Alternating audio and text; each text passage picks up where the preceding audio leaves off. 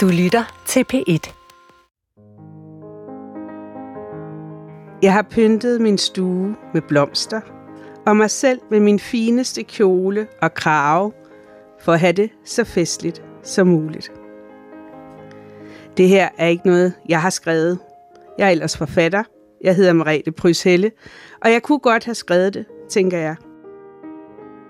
Men den, der har skrevet det, er en ganske ung kunstner, Anna Syberg, som skriver det til sin forlovede Fritz, som går og prøver at samle penge sammen til, at de skal blive gift.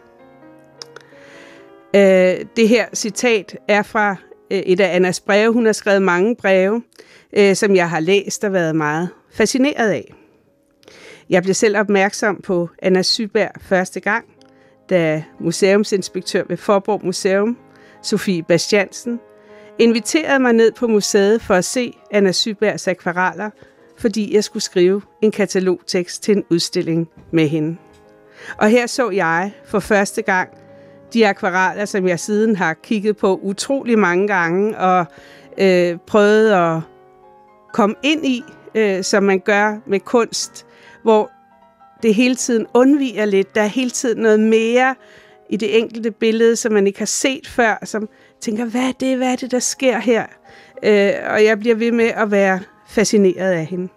Så jeg har inviteret Sofie Bastiansen i studiet til at gøre os alle sammen klogere på øh, Anna Syberg. Velkommen. Tak. Og jeg tænker, at der er nok mange, som ikke ved, hvem Anna Syberg er. Og måske vil du fortælle os lidt om hendes baggrund og hendes betydning som kunstner. Det vil jeg gerne. Anna Syberg er en af vores af Fopper Museums helt centrale kunstnere, og, øh, og museet har i dag den største samling af hendes akvareller. Øhm, Anna Syberg er født i Forborg i 1870, og hun er datter af mester Peter Syrak Hansen, som er håndværks- og dekorationsmaler i Forborg. Og det hjem, som hun vokser op i, det bliver et mødested for den her generation af unge kunstnere øh, i byen, hvor flere, hvoraf flere var lærlinge og svende ansat hos mester. Blandt andet netop Fritz Syberg, som hun senere bliver gift med. Og det bliver et arnested for den her gruppe af malere, som siden han får betegnelsen Fynbomalerne. Og øh, det er jo et øh, kunstnerliv, de lever sammen, hvor de får syv børn. Og øh, hun udstiller løbende på Charlottenborgs forårsudstilling, hvor man kan få de her glemt af, hvad det er, hun kan som kunstner. Øh, det er først, da hun, da hun dør i 1915, at hun får en større solopræsentation end en mindeudstilling. Ja. Jeg tror, at en af grundene til, at jeg er så fascineret af Anna Syberg, det er, fordi jeg føler en samhørighed i forhold til hendes blik på verden, eller i hvert fald det blik, hun viser os i sine værker, at hun har øh, den måde, hun ser detaljen på, sammen med det overordnede øh, blik. Det er jo noget af det, jeg også gør som forfatter. Plus at noget er ligesom skitsagtigt, og noget er fortalt helt ned i de små detaljer. Sådan, hvis jeg skriver en roman, så er der måske en lille bitte scene med en, der går hen over et gulv, som er minutiøst beskrevet, så man er meget indledet i det. Og et andet tidspunkt, så går der tre år, øh, og det tager så fem sætninger, hvor man lige hopper lidt hen. Og det er noget af det, jeg ligesom ser hende gøre også. Altså, der er noget, der er helt, helt detaljeret, og så er der noget, som er jamen det glider vi hen over, fordi vi ved, vi, skal, vi har bare brug for det her strøg af tusen eller farven for at forstå, hvad det er, øh, helheden er. Så allerførste gang, jeg, jeg så akvarellerne og mødte dig, det, det var så på Forborg Museum, og jeg kom ind igennem den her meget fine indgangsdør, I har med sådan en trekant øh, over sådan øh, noget klassicisme, der har fundet vej til Forborg. Det er sådan ja. lidt interessant. og, og, øh, og på det tidspunkt var udstillingen, som kom til at hedde Øjeblik af Skønhed, stadig på tegnebrættet, så vi måtte rundt i forskellige magasiner, og du pakkede ud øh, og, og viste mig de forskellige øh, akvareller, der skulle udstilles, og, og det var, rigt, det var en sjov måde at komme til dem på, fordi normalt, når noget hænger på en væg, så har det ligesom allerede en eller anden form for autoritet eller udvælgelse, men her var det ligesom inde i et lille smalt rum øh, og noget bobleplads, der skulle tages af. Så der var sådan noget meget uhøjtidligt i det, og så samtidig alligevel, så trådte de her værker jo meget stærkt frem. Øh, og jeg, en af mine første tanker, det var jo, hvorfor kender jeg ikke hende? Hvorfor har jeg ikke hørt om hende? Hvorfor har hun ikke været en del af den kanon, jeg er blevet præsenteret for? Og det synes jeg, vi skal komme tilbage til. Fordi det er et spørgsmål, der måske ikke er noget svar på andet end tristhed, men et af, et af billederne øh, er, er en akvarel, som er lidt usædvanlig i forhold til de andre, fordi der er noget mere på end blot blomster. Øh, det er, hedder fra sygesengen, og, øh, og det er sådan taget Ja, nu siger jeg taget, som om det er et fotografi, men det er det jo ikke. Nej. Og det er meget sjovt, for det er jo slet ikke fotografisk, hun arbejder. Og så alligevel, så for mig, så er det som om, hun, hun fotograferer sin verden. Mm. Øh, bare i det her abstrakte, lidt abstrakte medie. Eller det er jo ikke abstrakt, jeg kan se tydeligt, hvad det forestiller, men det er jo akvareller. Øh, det er ligesom taget ved siden af, af, af sygesengen, og der står nogle medicinglas, og der står et glas med en ske i, og det er virkelig flot, hvordan vi ser skeen igennem vandet i glasset. Øh, og der er en tallerken med noget, jeg tror, det er en citron eller grebfrugt. Altså, det var også meget sjovt, fordi det var sådan eksotisk. Det har jo ikke været almindeligt på det her tidspunkt. Og så er der påskeliljer og sengen. Der er ikke nogen figurer på. Øh, der er ikke noget, der egentlig fortæller mig noget. Det er ikke et trist billede som sådan. Der, det er smukt med farverne. Og, og så alligevel så er der sådan en stemning i det, som jeg synes er meget rørende. Og det er ligesom det der med sygesengen. Og, og, men jeg vil i virkeligheden bare gerne male. Jeg gider ikke ligge her, men nu ligger jeg her. Nu maler jeg det, jeg kan. Ja, vi ved, at Anna Syberg i perioder døjer med mavesmerter, og hun dør også øh, relativt tidligt. Hun er kun 44 år, da hun dør efter en gallestensoperation. Så hun har haft perioder, hvor hun har haft været sengeliggende og været syg. Øhm, og på den måde jo har været begrænset til at ligge i sengen og skulle, skulle male, eller gerne ville male. Øhm, og vi, det vi også ved om hende i forhold til at, at virke som kunstner, er, at hun ikke har haft sit eget atelier. Hun har ikke haft et atelier, hun har kunne gå ind i, eller mure sig inde i flere dage, og gå og gruble og tage tilløb til at, at arbejde.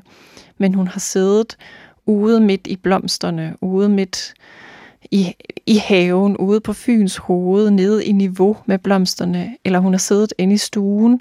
Vi har et billede, som Fritz Syberg har malet af hende, hvor hun sidder inde i deres dagligstue, og ligesom er sådan stolet op. Hun sidder på en stol, og så har hun vendt en, en stol om med ryggen til, hvor hun så kan hvile det her, den her tegneplade, hvor hun har spændt sit papir op, så hun kan male den her krysantemum, som står inde i stuen. Og det er jo intermistisk, en intermistisk måde at skabe sig en arbejdsplads på. Men på en måde også meget sigende for os, som vi ser her i sygesengen, at, at hun finder sin plade og sit papir, og så arbejder hun der, hvor hun nu engang er, og der, hvor hun kan finde en, en stund til at arbejde med sin akvarel. Ja. Og jeg synes også, der er noget rørende ved, at de her påskeliljer, som står på sygesengebordet, de er i en potte. Altså, det vil man jo normalt ikke gøre, eller ikke i dag i hvert fald, så vil man komme dem ind i en buket. Mm. Men jeg tænker, enten så har hun bare ville male denne her potte, og hun har jo selvfølgelig opstillet det her. Eller også så er der nogen, der kender hende så godt, måske Fritz Syberg, som kommer med dem i en potte, fordi at det er det, det, hun kan lide. Altså den her potteform, som jo er på utrolig mange af akvarellerne, og blomsterne, der ligesom er i vækst. De er ikke skåret af. Jeg synes, jeg synes det er meget spændende, det her billede. Mm. Ja, man kan også sige det der med, at, at den her potte med de her påskeliljer er jo det, der fylder det meste i, i motivet. Ja. Og, øh, og som du siger, hvad, hvad hører, det, hører det til der på sygebordet? Altså man kan sige, citron, det er noget med C-vitamin, og der er en medicinflaske, og så, så er der de her blomster, som jo ikke på den måde har en funktion, men som har en, en, nogle andre kvaliteter. Og, og, og for Anna Syberg også nogle æstetiske kvaliteter som motiv for, øh, øh, som, som et yndlingsmotiv øh, i, hendes, i hendes kunstneriske virke. Ja, og det som man sådan ser i de her påskeliljer, det er jo forskellen i farven på, på de indre blade og de ydre blade, som så går igen i væggen bagved, som går igen i citronen og nogle af de andre ting, der er. Så der er virkelig også sådan den her, altså det hele, der er sådan sammenhængskraft, om man mm. så må sige. Ikke? Øh, jeg ser det ikke sådan religiøst, eller, men bare sådan, der er noget, der er noget, der virkelig hænger sammen. Altså, øh, denne her skønhed, der udfolder sig midt i den trælse øh, sygdom. Jeg ved ikke, det, det skaber virkelig noget for den, der ser, synes jeg. Noget af det, jeg har været fascineret omkring øh, ved den måde, hun levede sit familieliv med manden og med børnene, øh, det var, at de ligesom udlevede øh, på den positive måde øh, det, man kalder vitalismen, øh, som var meget sådan, at man skulle være i forbindelse med naturen, at man skulle leve simpelt og enkelt og stærkt, øh, og hvor de boede på stranden på Fyns Hoved i nogle små bitte skure og ligesom levede der i flere sommermåneder. Hvordan, øh, hvad, ved vi om det?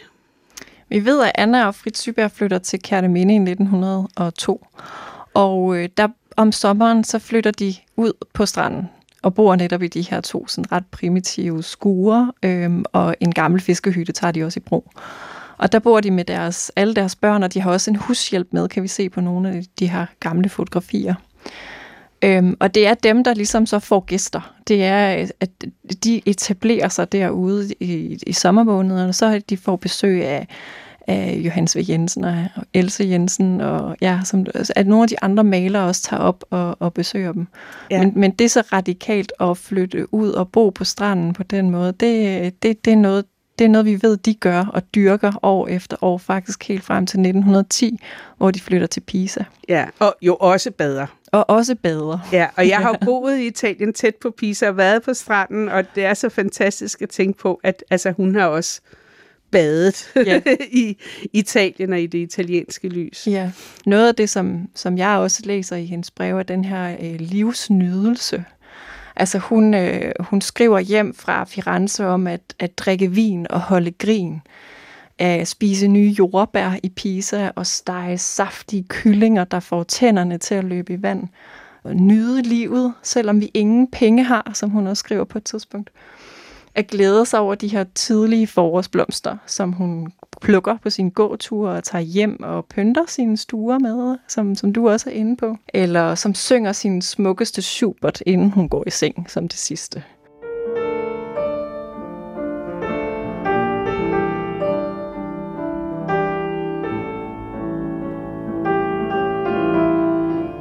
I den periode, hvor Anna og Fritz Syberg er forlovet, skriver Anna flere breve til Fritz Syberg, hvor hun gør sig en del forestillinger om, hvordan deres liv som ægtefolk skal være. Hun skriver, Jeg vil med dig på jagt, når vi bliver gift og skal leve vores vildmandsliv.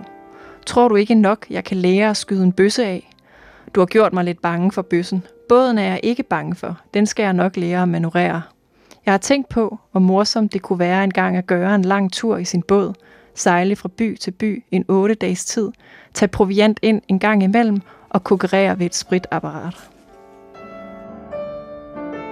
Det her citat er fra 1893, og det taler godt ind i den beskrivelse, som Johannes V. Jensen også laver af Anne Syberg som en vild kvinde, som en moderne kvinde, der søger et andet liv end det, hun også er vokset op i, i et klassisk borgerskabshjem.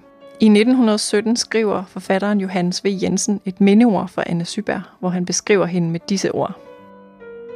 Mennesker med en så fin og stærk udformet individualitet er også hævet over den personlige død. De lader deres form efter sig i andres erindringer, i deres kunst, hvis de er udøvende kunstnere. Og det var Anna Syberg. Forborg Museum har blomsterbilleder af hende, så kraftigt malet og følsomme – på en gang elementære og rene i smagen, men som man kun sjældent træffer hos mænd. Den fynske skole er en streng skole, skønt den ikke øver sig i kritik af andre. De er hårde i, hvad de forlanger af sig selv. Anna Syberg var et af de hårdeste og følsomste mennesker, jeg har kendt. En kriger og en veninde, moder, kunstner og vild kvinde.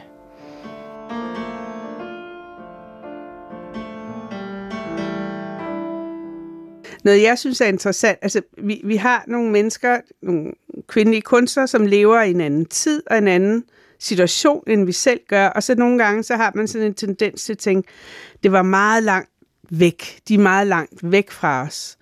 Øh, men når man så kommer tættere på øh, og forstår mere, så ser man jo, at der er også mange ting, som er det samme. Altså, øh, så, så det bliver også muligt at, at have en genkendelse og en indleven hen over tiden.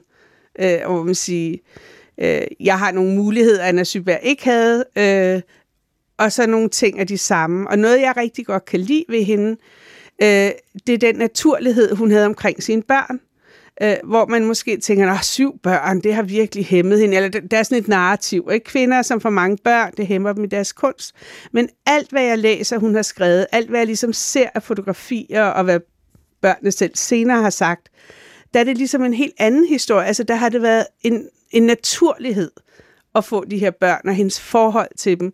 De havde jo også hushjælp, og det var også sådan de store hjælp, de små. Så hun, hun, jeg ser det som, at hun ikke har følt sig hæmmet af sine børn. Der har selvfølgelig været en masse praktisk arbejde, men alligevel, det, det, er, ikke, det er ikke helt fortællingen om hende, og det synes jeg er, er inspirerende. Altså, at det er en inspirerende fortælling øh, om den kvindelige kunstner, og som jeg tænker også hænger sammen med vitalismen. Altså hendes idéer om, hvad livet er, og hvad det gode liv er, der er det øh, det naturlige og, og det stærke i det naturlige, og styrken og kraften i tingene, i væksterne og i mennesket som vækst, øh, som har betydning. Og når man ser, hun maler jo ikke sine børn særlig ofte. Vi har nogle få eksempler på, hun har et billede af hendes to piger, der står nøgne ude ved stranden. Og vi har også et billede, der hedder Barnepigen, som hun maler i 1900. Og jeg tror, det som du også er inde på omkring det der med at leve et, et liv, hvor kunst og liv og børn er sådan sammenfiltret. Det er, en, det er en del af det at trække vejret. Det er, at man har sine børn, og man er sammen med sine børn, og det er det, at man også maler, og at man har sit virke som kunstner. Det er sådan et, en måde at trække vejret, en måde at være i verden på, en måde at være både mor og kunstner, som ikke er adskilt. Det er ikke det er ikke at gå på arbejde og have børn, og så maler vi i fritiden. Det det er, det er ikke skarpt adskilt. Hun har fundet de her øh, tidslommer, øh, og de har jo også prioriteret at have unge piger i huset, eller en barnepige osv., som har givet den her arbejdsro. Og, og der kan man sige, det er fascinerende og inspirerende, den her måde at leve på, altså, øh, som du også er inde på, med den der sådan vitalisme, det der med at omgive sig med, med børn og og det der, der yngler, noget, der sådan er i vækst og i, hele tiden i tilblivelse, det er børnene, og det er planterne, og det er, er, er blomsterne. Og akvarellen. Og akvarellen, som jo også har den der tilblivelsesproces ja. i, sin, i, sin, i sin karakter som medie. Og, og, det, og den der sammenfiltring, den synes jeg, øh, den, den er interessant at se på. Både når man, så, når man taler om Anna Syberg som kunstner, og så Anna Syberg som, som menneske.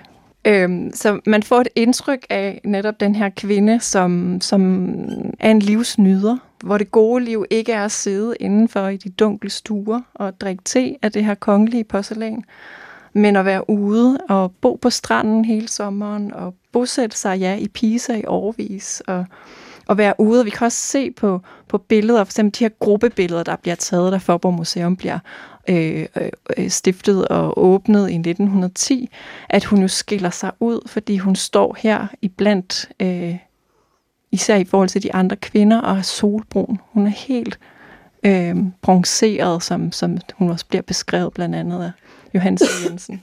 Ja, jamen det, det er sjovt, det du nævner med fotografiet fra Forborg, for noget jeg faldt over, det er et fotografi af Anna Syberg, som er fra 1910, øh, og hun sidder i sådan en øh, tynd ribstrikket øh, trøje. Øhm, hun har også en krave på. Det er lidt svært at se, hvordan kraven og trøjen hænger sammen. Og den har striber. Og jeg tænkte, da jeg så det, gudsnen har jeg også næsten man til. Jeg har den på i dag. Mm. Du synes, farverne var lidt forkert. Men altså, det der tynde, tætsiddende ribstrik. Ja. Yeah. Øh, og så tænkte jeg, hov, det var da egentlig mærkeligt, fordi Øh, normalt, når man ser de her fotografier, så har man noget på, vi kunne forestille os under sin kjole af en skjorte med en høj flæset krave. Øh, noget helt, helt andet. Altså, hvor man ikke ser noget af kroppen, og, og man har de der flæser, som jo faktisk også er blevet moderne mm. i dag. Og så begyndte jeg at kigge lidt på det, og opdagede, at det, altså det er helt usædvanligt, den der bluse, hun har på. Det ligner nærmest en badedragt i tiden. Vi er i 1910, hvor man har sådan nogle stribede, ribstrikkede badedragter.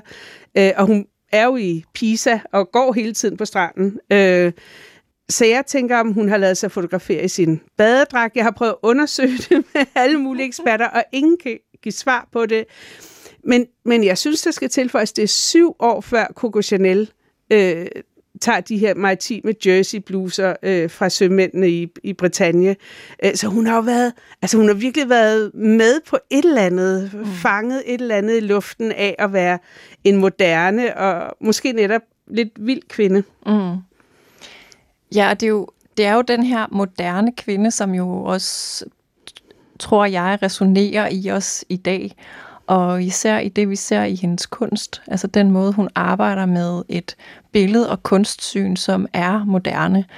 Øh, den måde, hun beskærer sin, sin, motiver på. Hun er jo optaget af at skildre blomster og planter, og det gør hun konsekvent. Altså vi har enkelte eksempler, vi kender til, hvor der er figurer på, men, men det, hun er optaget af, det er blomster, det er planter, det er det her organiske liv, som, som får lov til at leve i hendes, øh, i hendes akvareller. Ja, og, og i, som er i nogle meget store formater, usædvanligt store formater jo, i forhold til akvareller. Ja, altså vi ser begge dele, både det lille format, men også, også de store stykker papir, blandt andet især da hun rejser til Italien og får adgang til nogle andre materialer, noget, noget tykkere, grovere, i strukturen grovere papir. Så hvordan ser du blomstermotivets status på det her tidspunkt i kunsthistorien? Vi har jo både Cézanne og Van Gogh og Matisse, som også øh, har blomster, bruger blomsten. Øh. Så er det ikke fint på det her tidspunkt, at hun maler blomster? Blomstermaleriet rangerer stadigvæk lavt, og det skal ses i forhold til den her sådan akademiske, det her akademiske genrehierarki. Øhm, og der er, der er det, der er forbundet med naturen, har været forbundet med det feminine, og det giver en devaluering, devaluering af, øhm, af blomstermaleriet som genre. Det er noget, som, som kvinderne gerne må beskæftige sig med, i, i modsætning til de sådan, større emner som historiemaleriet eller de mytologiske skildringer. Der, øh, der, der bliver det set som en, en passende genre, blandt andet fordi det ikke fordrer øh, studier efter øh, øh nøgenmodeller, som der jo ligger forud for at skildre blandt andet de her figurbilleder. Øh, det er en af grundene til, at øh, undervisning på Kunstakademiet er kønsopdelt helt frem til 1924 der modtager mænd og kvinder ikke undervisning sammen, blandt andet på grund af de her øh, studier efter nøgenmodel. Så der, der er blomstermaleriet ufarligt. Der er, ikke nogen, der er ikke nogen nøgenhed, man skal forholde sig til. Der, der er blomster. Selvom det i virkeligheden er kønsorganer, man afbidler. Ja, det, den, det, det er jo så en hel, en hel snak, man kan åbne. Hvad kan de her blomster netop symbolisere? Øhm, jeg ser i Anna Sybergs øh, tilgang til, til blomsterne en, en, en fascination af liv og af det levende, og af vækst og af tilblivelse. Og noget, som er enkelt og på en eller anden måde netop ja, naturligt eller vitalistisk. Altså, og det, hun vælger, er, jamen, det er selv den mindste lille øh, markblomst. Det er, øh, det tisler, det er blomsterne æblegrene, det er og så er det, så er det stueplanter, forårsblomsterne, som de står i vindueskarmen og springer ud. Og måske skal vi gå herfra videre til netop spørgsmål om, hvorfor, hvorfor kendte jeg hende ikke, da jeg ankom til Forborg Museum der. Øh, og jeg tror, at noget af det, der er i Anna Sybergs historie, det er sådan, jeg, jeg bliver vred, og jeg får lyst til at stampe i gulvet på hendes vegne. Fordi da Forborg Museum bliver bygget, øh, bliver der indkøbt en masse kunst, og Anna Sybergs bror Peter, hvad Peter Hansen. Peter Hansen, han sidder i, i det her indkøbsudvalg og vælger ikke at købe et eneste af hendes akvareller, som ifølge mig er betydeligt bedre end hans egne værker. og den, jeg kan blive så harm, men det nytter jo ikke noget. Altså, øh, men kan du fortælle lidt mere om? Ja. Ja, altså man kan sige, hele den kamp, hun har haft kæmpet for overhovedet at blive anerkendt som kunstner. Ja, og det er jo en kamp, som hun deler med, med hele hendes generation af kvindelige kunstnere. Og man kan sige, med Forborg Museum, der er det, det er rigtigt, Peter Hansen sidder med i indkøbskomiteen, og det er kun mænd, der sidder med i den her indkøbskomité. Det, der gør det særligt, det er, det er kunstnerne selv, som sidder og vælger ud og indkøber værker til Forborg Museums samling. Museet bliver til øh, ved et middagsselskab i 1910 hos Mads Rasmussen, som er en succesfuld erhvervsmand. De beslutter sig for, at der skal være en samling af Fynbomalerne, og at den skal præsenteres i Forborg. Og det går stærkt, fra de bliver enige i januar. Der åbner den første samlingspræsentation allerede i juni, altså cirka et halvt år efter. Og det, den bliver hængt op i Mads Rasmussens herskabslejlighed. Og Anna Syberg og Alhed Larsen og Christine Svane, som er de tre kvinder, der er en del af inderkredsen af Fynbomalerne, de er repræsenteret i den første museumsamling, men jo kun med få værker. Og det er blandt andet Peter Hansen, der taler imod, at de skal indkøbes til samlingen. Og det bliver ført til protokol, så han ikke synes, at de skal være en del af museets samling. Der er en udbredt holdning i tiden, at det, at kvinder har et professionelt virke, ikke bliver støttet eller bakket op af blandt andet de mandlige kunstnere. Der er flere, der aktivt modarbejder netop, at de bliver indkøbt til museumssamlinger, eller at de kan få plads i de her udstillingssammenslutninger eller foreninger, hvor, hvor de kan markere sig på kunstscenen, blandt andet gennem udstillinger.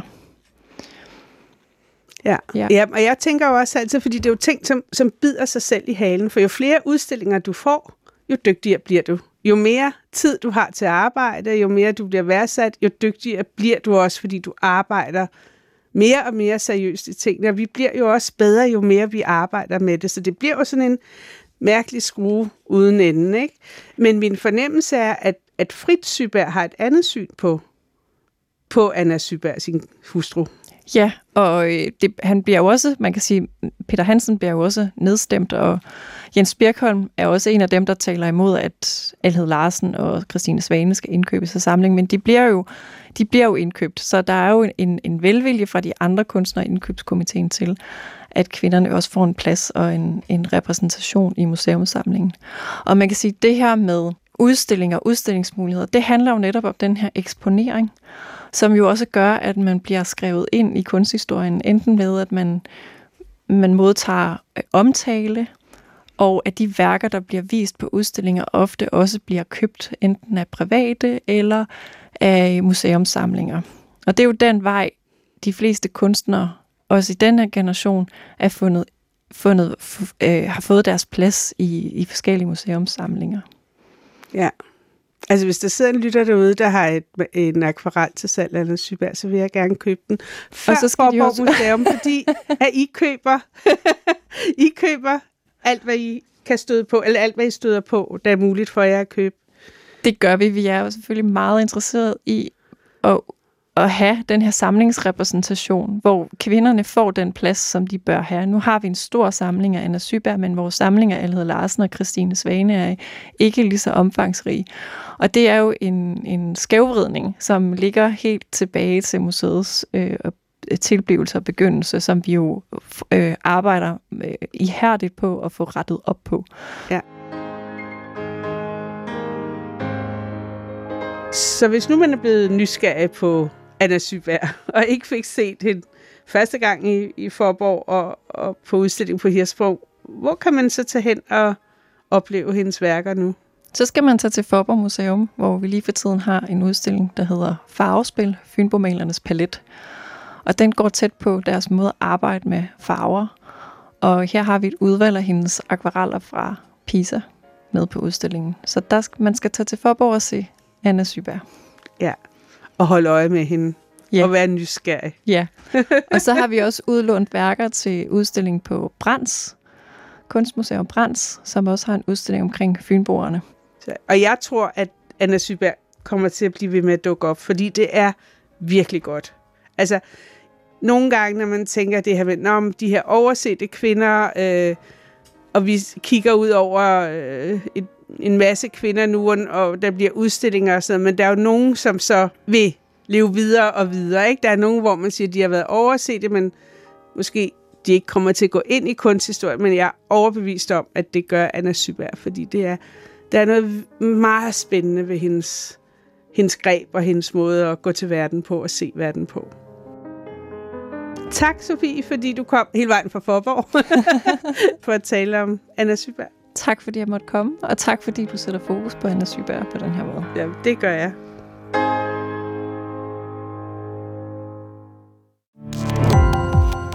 Gå på opdagelse i alle DR's podcast og radioprogrammer. I appen DR Lyd.